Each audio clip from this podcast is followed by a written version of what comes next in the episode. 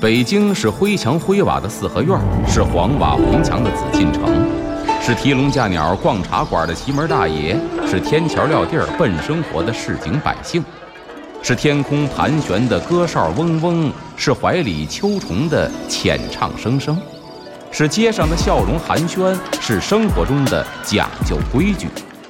北京就是 FM 一零一点八，娱乐三里屯儿，阿龙说北京。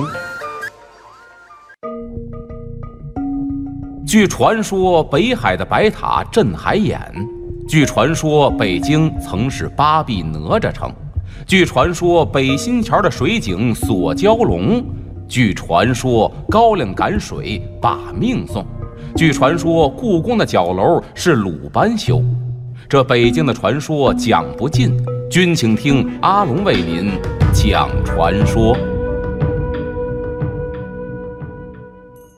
下边说的这个司呢，叫放生司，这个大伙儿太熟悉了，因为从古到今，好像这个事情啊就没有断过。那么这个司呢，是传统道德当中啊仁爱思想的这么一个体现，倡导什么呀？倡导博爱万物众生，劝诫人们呢不要滥杀动物。哎，那么相传呢，这放生司的神呢是寿星的侍者，这寿星呢咱知道大白头，嗯，寿星的侍者呢就是白鹤童子。咱寿星旁边老爷白鹤，仙仙鹤，老北京人叫仙毫。嗯，说这个不是一般的动物，它也不是一个动物，也是一个仙儿。白鹤童子，他呢曾经帮助姜子牙呀去伐纣去，后来呢就被封神了。他的职责就是记录世人放生杀生的种种行为，然后呢施以报应。那么放生呢，就给你记善，记上一条；如果你杀生呢，就记成恶，记这么一条。那么呢？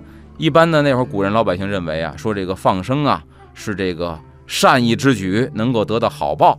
于是呢，就有人组织专门的放生会，花钱呢从这个鸟市啊买了鸟放生，而且呢还挑这个特别的日子，把这鸟买回来之后啊，不是直接放了，得提了到这个放生司门前，在这拜完了、念完咒之后开笼放鸟。然后呢，又有传说说这位白鹤童子啊还能够治病。而且呢，十分的灵验。所以古人还有一种什么思想呢？比如这个病久治不愈了，或者说呢，这个病啊是一种绝症了，医药无效了，怎么办呢？就只能说拜神仙。拜完神仙之后呢，我去放生，祈求这个病能好。这是古人的一个思想。但我觉得是什么呢？这个事情啊，值得探讨。为什么呢？这几年屡见报端，就是这个东西也不是全都值得提倡的。对吧？嗯，因为这个宗教，宗教的信仰，比如说很多宗教就是不杀生，对吧？连蚊子、苍蝇都不杀，这个我们可以理解，这是人家宗教自己里边的戒律所规定。当然，作为咱们说这个放生，这个值得探讨，因为前段时间发生过多起新闻，比方说在一个山里边放生了多少条毒蛇，嗯，对吧？那好，你放生了，那可能就会危及到别的生命。再一个呢，就是不科学的放生，比如说这个东西。不是这个水域里边的，你把它放进去了，破坏生态平衡。它在这个水域里边完全没有天敌，然后它就野蛮式的生长，这也是一种对自然的破坏。所以我倒觉得呢，古人所谓的放生应该是遵循天道，就是大自然的规律。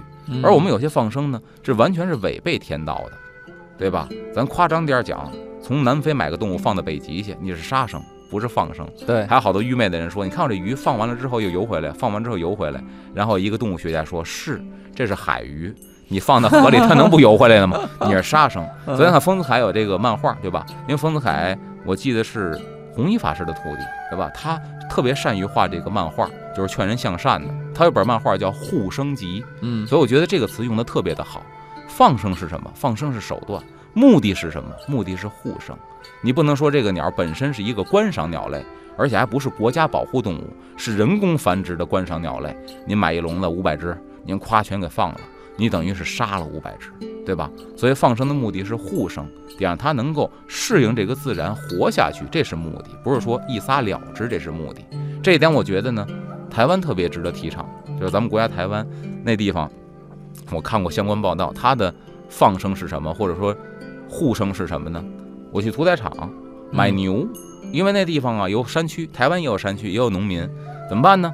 你们家耕种缺牛，那么我呢，作为一个善心人士，我花钱把牛买下来。可是呢，你得跟我签一份协议，什么协议呢？这牛我白送给你，嗯，但你只能使这个牛，把它用到死，你可不能够吃它。